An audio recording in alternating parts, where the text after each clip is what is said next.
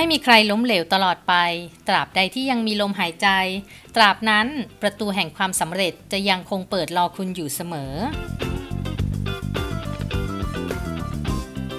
นี่คือกระตุกต่อมความคิดพิชิตความสำเร็จ กับ Guru Logistics Podcast ที่ที่เราจะแบ่งปันแนวคิดและมุมมองอีกหนึ่งมุมมอง เพื่อสร้างแรงบันดาลใจและกำลังใจ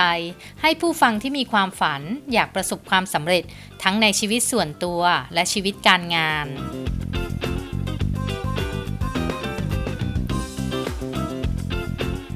สวัสดีค่ะ วันนี้อยากจะมาคุยกันเรื่องดูแลสุขภาพร่างกายให้แข็งแรง พร้อมรับกับทุกสถานการณ์ค่ะ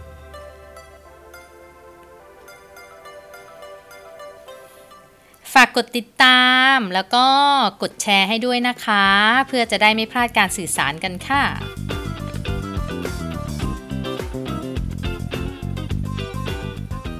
ช่วงนี้สถานการณ์ไวรัสโควิด -19 หรือว่าโคโรนาไวรัสเนาะกำลังเรียกว่าแพร่ระบาดกันค่อนข้างเยอะเลย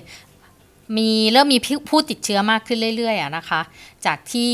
เป็นแค่ 10 ตอนนี้ก็เริ่มเข้าหลักร้อย แล้วก็กำลังจะเข้าเฉียดหลักพันแล้ว แล้วก็วันนี้เองในวันที่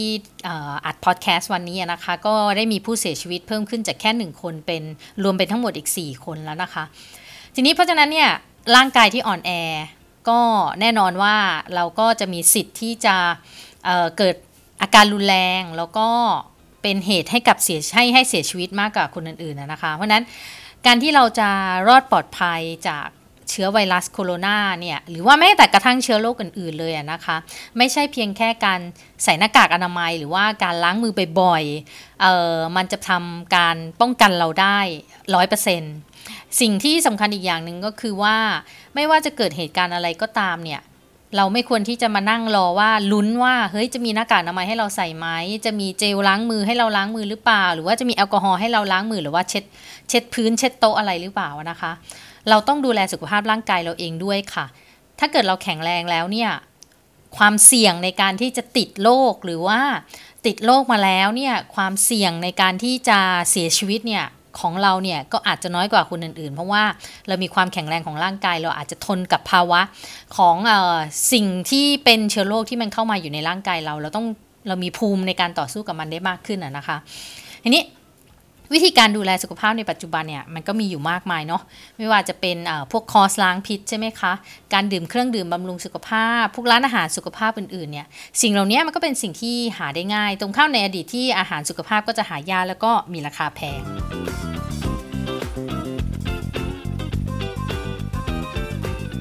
ซึ่งในปัจจุบันนี้เนี่ยมันก็ไม่เว้นแม้แต่เครื่องดื่มลดความอ้วนทั้งหลายที่โฆษณากันกาดเกลื่อนนะเนาะเห็นได้ทั่วไปในชีวิตประจำวันของเราค่ะ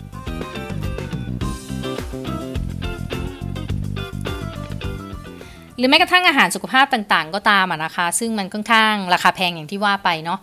แต่ว่าผักจริง ๆ แล้วเนี่ยตัวผักเนาะที่อยู่ในอาหารสุขภาพเนี่ยเราจะเชื่อได้ยังไงว่ามันปลอดภัยมันเป็นผักที่สะอาดล้างมาสะอาดให้เราแล้วร้อยเปอร์เซ็นต์ยังไงเนี่ยโดยเฉพาะอย่างยิ่งพวกพวกเอ่อเครื่องอาหารบำรุงบำรุงสุขภาพที่สกัดมาแล้ว หรือว่าเ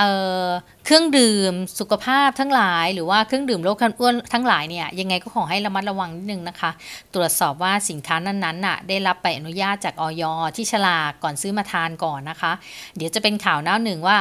เออหนุ่มใหญ่สาวใหญ่อยากเก่ง กินอาหารขาดออยหน้าเละดับอนาถ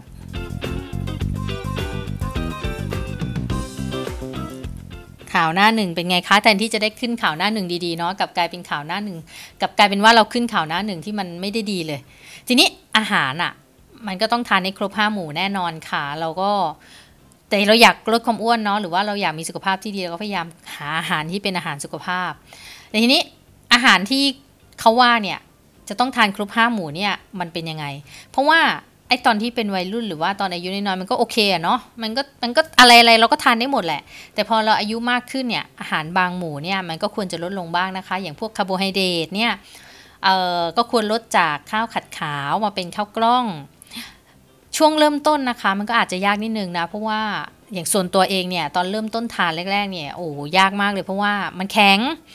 เวลาไปทาทานข้างนอกเนาะสมัยก่อน ยิ่งสมัยก่อนนะคะ ไม่ค่อยมีคนรู้วิธีการหุงข้าวกล้องข้าวไรซ์เบอร์รี่อะไรพวกนี้มากนักเนี่ยเวลาไปทานข้าวกล้องเนี่ยนึกถึงว่าเอ้ยมันเหมือนข้าวแดงที่เขาว่ากันหรือเปล่าที่อยู่ในคุกมันแข็งขนาดนี้ คิดว่าร้านอาหารก็คงไม่ได้รู้วิธีที่จะทำให้ให้ข้าวกล้องมันนิ่มมาก จนเป็นที่ถูก อกถูกใจคนที่เพิ่งจะลองกินอะนะคะนั้นตอนที่โดยส่วนตัวที่พอเริ่มเริ่มแล้วรู้สึกว่ามันไม่ประทับใจก็เลยเว้นวักไประยะหนึ่งแล้วก็เลยไม่ได้ลองกลับมาทานอีกรอบหนึ่งดูซิ ก็เลยใช้วิธีค่ะ ผสมกับข้าวขาวเรานี่แหละ ลองผสมกินดูอย่างละแบบนิดหน่อยก่อนเอาข้าวกล้องสักหนึ่งในห้าแล้วก็ข้าวขาวสี่ในห้าก็ค่อยผสมไปเรื่อยๆก็หาวิธีการว่าเราจะหุงยังไงเราถึงจะทำให้ข้าวมันนิ่ม แล้วก็ถูกใจเรามากที่สุดนะคะ พวกนี้เราก็เออเอามาผสมทานกันได้นะคะ ถ้าเกิดว่าเราอยากจะทานแต่เราไม่ชอบทานแบบเพียวๆร้อยเปอร์เซ็นที่เป็นข้าวเพื่อสุขภาพพวกข้าวไรซ์เบอร์รี่หรือว่าข้าวกล้องอะนะคะ เรามาผสมกันดูค่ะ ทุกวันนี้ก็กินกินแบบผสมอะนะคะที่บ้านก็ข้าวกล้องตอนนี้จากเดิมที่ตอนแรกเป็น1ใน5ใช่ไหมคะตอนนี้ก็เริ่มเป็นครึ่งครึ่งละค่ะอย่างละครึ่งแล้วเป็นข้าวขาวครึ่งหนึ่งแล้วก็ข้าวกล้องครึ่งหนึ่งแต่พอเป็นข้าวไรซ์เบอร์รี่นี่ก็อาจจะเป็นข้าวไรซ์ อาจจะเป็นแบบข้าวไรซ์เบอร์รี่สัก 2 ส่วนนะคะ แล้วก็ข้าวขาวสัก 3 ส่วนเนาะทีนี้เนี่ย การทานพวกนี้มันก็จะดีนะคะ ในเรื่องข้าวที่มันไม่ขัดขาวนะคะ พวกข้าวกล้องหรือว่าข้าวไรซ์เบอร์รี่เนี่ยพวกนี้มันก็จะช่วยเราลดน้ำตาลเอ่อแล้วก็เราก็ไปเพิ่มผักเพิ่มขึ้นนะคะ เพิ่มผลไม้เพิ่มขึ้นให้มากขึ้นในแต่ละมื้อมันก็จะช่วยให้เราสุขภาพดีขึ้นนะอันนี้สำหรับคนที่อายุมากขึ้นแล้วนะคะ เพราะว่าพออายุมากขึ้นเนี่ยในอาหารบางอย่างเนี่ยเราก็อยากจะไปทานแบบตอนสมัยที่เราเป็นวัยรุ่น หรือว่าตอนสมัยที่เราเป็นสาวๆเนี่ยมันก็อาจจะลำบากนิดนึงเพราะว่าระบบย่อยอาหารเรามันก็มีการเปลี่ยนแปลงไปแล้วนะคะ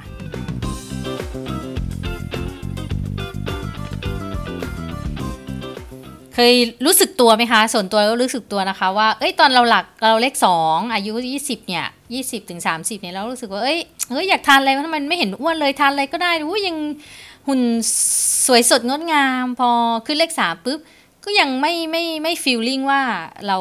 เริ่มอ้วนหรืออะไรนะคะ ก็ยังทานเยอะอยู่ดี แต่ขึ้นเลขสี่แล้วเริ่มเลขห้าแล้วเอออันเนี้ยเริ่มรู้สึกแล้วว่าเฮ้ยทำไมทานแล้ว ทานเท่าเดิมแล้วไม่แล้วออกกำลังกายน้อยลงเนี่ยเฮ้ยความอ้วนมันเริ่มถามหาแฮะ อันเนี้ยรู้สึกว่าจากอวบ ก็จะเริ่มเข้าไปอ้วนแล้ว แล้วก็จะเริ่มอ้วนมากแล้วตอนนี้ แต่ทั้งนี้ทั้งนั้นอะนะคะ คนที่อ้วนก็ไม่ได้บอกว่าเป็นคนสุขภาพไม่ดีเนาะเพราะว่าสุดท้ายแล้วเนี่ยก็อยู่ที่การไปวัดร่างกายนะคะ ไปตรวจสุขภาพร่างกายกับกับที่คุณหมอหรือว่าโรงพยาบาล แล้วก็ตรวจดูว่า ตัวเราเนี่ยมีความแข็งแรงของร่างกายเป็นยังไงบ้าง ส่วนเนื้อสัตว์นะคะ ประเภทพวกเนื้อหมู เนื้อวัว หรือว่าเนื้อไก่เนี่ยก็ควรจะลดนะคะ หรือว่าถ้าละซะได้ก็ก็ก็ละไป ถ้าเลี่ยงไปทานปลาได้ก็ยิ่งดี พวกโดยเฉพาะอย่างยิ่งพวกเนื้อวัวเนาะมันเป็นสัตว์ใหญ่ พวกนี้ก็จะมีการย่อยสลายในร่างกายเนี่ยยากกว่าพวกเนื้อหมูหรือว่าเนื้อไก่นะคะ เเนื้อหมูก็ย่อยยากมากกว่าเนื้อไก่ เนื้อไก่ก็ย่อยยากมากกว่าเนื้อปลา เพราะฉะนั้นแล้วสุดท้ายแล้วเนี่ยปลาคือผู้ชนะเลิศค่ะ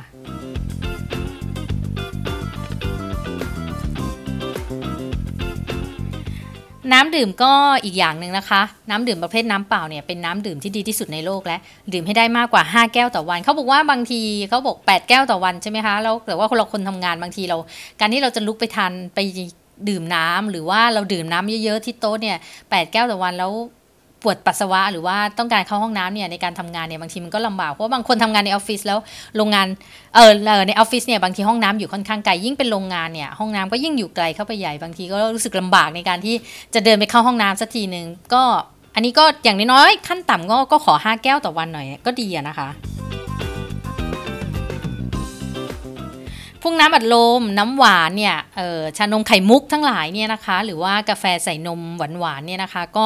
ควรงดเด็ดขาดเลยนะคะ ไม่ว่าคุณจะอายุเท่าไหร่ก็ตาม พวกนี้มันมีความหวานเนาะแน่นอนว่าวัยรุ่นอะคุณทานได้เพราะว่าระบบเผาผลาญคุณยังดีแล้ว ถ้าคุณได้ออกกำลังกายนะ มันก็ยิ่งเผาผลาญแต่ว่าพออายุเยอะแล้วเนี่ยพวกนี้มันเป็นสิ่งที่เรียกว่าเป็นสิ่งที่ไม่ดีมากกับร่างกายนะคะ พวกของหวานทั้งหลายพวกชานมไข่มุก พวกกาแฟใส่นม นะคะเพราะว่าทุกวันนี้โดยส่วนตัวแล้วเนี่ยก็ไม่ไม่ไม่ทานกาแฟแบบใส่นมข้นนะคะก็ยังแต่ก็ยังเป็นนมนมสดอยู่นะคะ แต่ว่าเป็นนมสดแบบนอนแฟตเนาะอันนี้ก็ช่วยได้อย่างหนึ่งในกรณีที่เราไม่สามารถที่จะทานกาแฟแบบโอ้โห กาแฟขมๆ ไม่ใส่นมเลยเนี่ย อันนี้บางทีมันก็ค่อนข้างขมแล้วก็ติดปากนิดนึงอะเนาะ อย่างที่ว่าไปนะคะพวกกาแฟสดเนี่ยสาวๆออฟฟิศหนุ่มๆออฟฟิศก็ติดกันเพียบเลยนะคะ อันนี้ก็พยายามลดจำนวนแก้วต่อสัปดาห์ลุงก็ได้นะคะ จะดีมากเลย แรกๆก็อาจจะแบบขอลดนมข้นแล้วก็น้ำเชื่อมก่อนก็ได้นะคะ อย่างที่ว่าไปเนาะเปลี่ยนจากนมสดไขมันเข้มข้น แล้วก็มาเป็นนมสดพร่องมันเนยซะหรือว่าเป็นนมสดที่มีไขมันศูนเปอร์เซ็นต์ก็ได้ แต่ถ้าร้านบางร้านเขาไม่มีนะคะ เราก็ซื้อกล่องเล็กของเราไป แล้วเราก็ให้เขาเติมแทนนมสดของทางร้านก็ได้นะ นมสด แบบพร่องมันเนยก็ไม่กี่ไม่กี่บาทแล้วค่ะ ก็แต่ถ้าอยากรักสุขภาพบางทีมันก็ต้องจ่ายเพิ่มอีกนิดนึง เราไม่ต้องไปแบบโหงกว่าไม่ได้สิเราจ่ายไปแล้ว รวมค่านมไปแล้ว เราต้องเอานมของทางร้าน บางทีมันก็ทำร้ายสุขภาพเรามากกว่า การที่เราจะมานั่งงกเงินนะเนาะ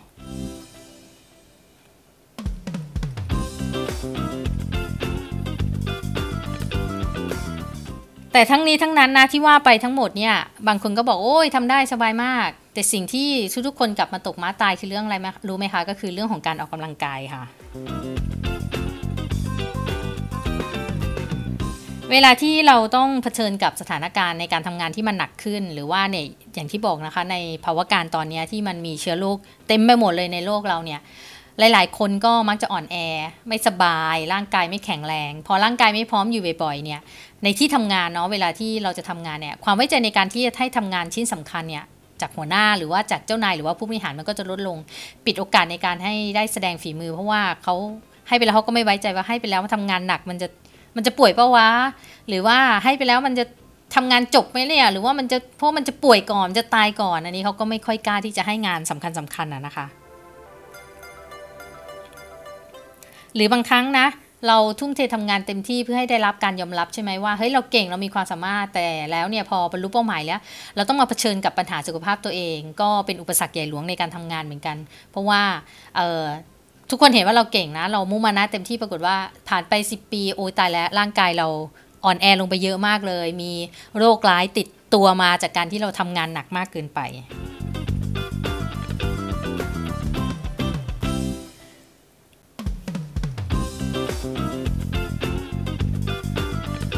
องค์ดาลัยลามาท่านได้กล่าวไว้นะคะว่า มนุษย์เหล่านั้นยอมสูญเสียสุขภาพเพื่อให้ได้เงินมา แล้วต้องยอมสูญเสียเงินตราเพื่อฟื้นฟูรักษาสุขภาพ อันนี้จริงเลยนะคะว่าเราทำงานหนักเลยที่เราไม่ได้สนใจสุขภาพร่างกายของเราเองเลย เพียงเพื่อจะได้หาเงินมาเยอะๆ แต่สุดท้ายแล้วหรือว่าท้ายที่สุดแล้วเนี่ย เราต้องจ่ายเงินไปเยอะเพื่อที่จะรักษาสุขภาพเราเอง เนื่องจากทำงานหนักได้เงินมาเยอะ แต่สุดท้ายป่วยไม่สบาย เงินที่หามาต้องมาจ่ายค่าหมอค่ายา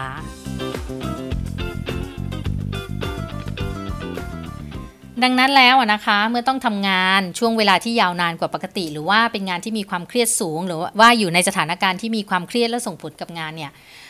หลาย ๆ คนเนี่ยก็ เขาก็จะถูกเลือกให้รับผิดชอบงานมากกว่าคนที่อ่อนแอนะคะ เพราะฉะนั้นเนี่ยในเรื่องของความอ่อนแอเนี่ยมันก็จะกลายเป็นอุปสรรคสำคัญสำหรับคนที่อยากจะมีความเก่งหรือว่าแจ้งเกิด หรือว่าต้องการได้รับการยอมรับในอาชีพการงานของตัวเองนะคะ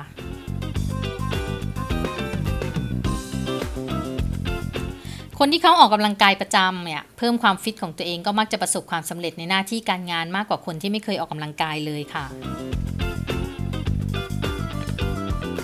การทานอาหารสุขภาพเนี่ยก็เป็นเพียงส่วนหนึ่งที่จะทำให้ร่างกายแข็งแรง แต่จะให้ดีควรทำควบคู่ไปกับการออกกำลังกายด้วยนะคะ เพื่อให้เราพร้อมไม่ว่าจะต้องเผชิญกับสถานการณ์หนักหน่วงแค่ไหนค่ะที่สำคัญทำให้เราแข็งแรงในทุกเวลาค่ะ ฟิตเพื่อตัวเอง ฟิตเพื่ออนาคตที่สดใสค่ะ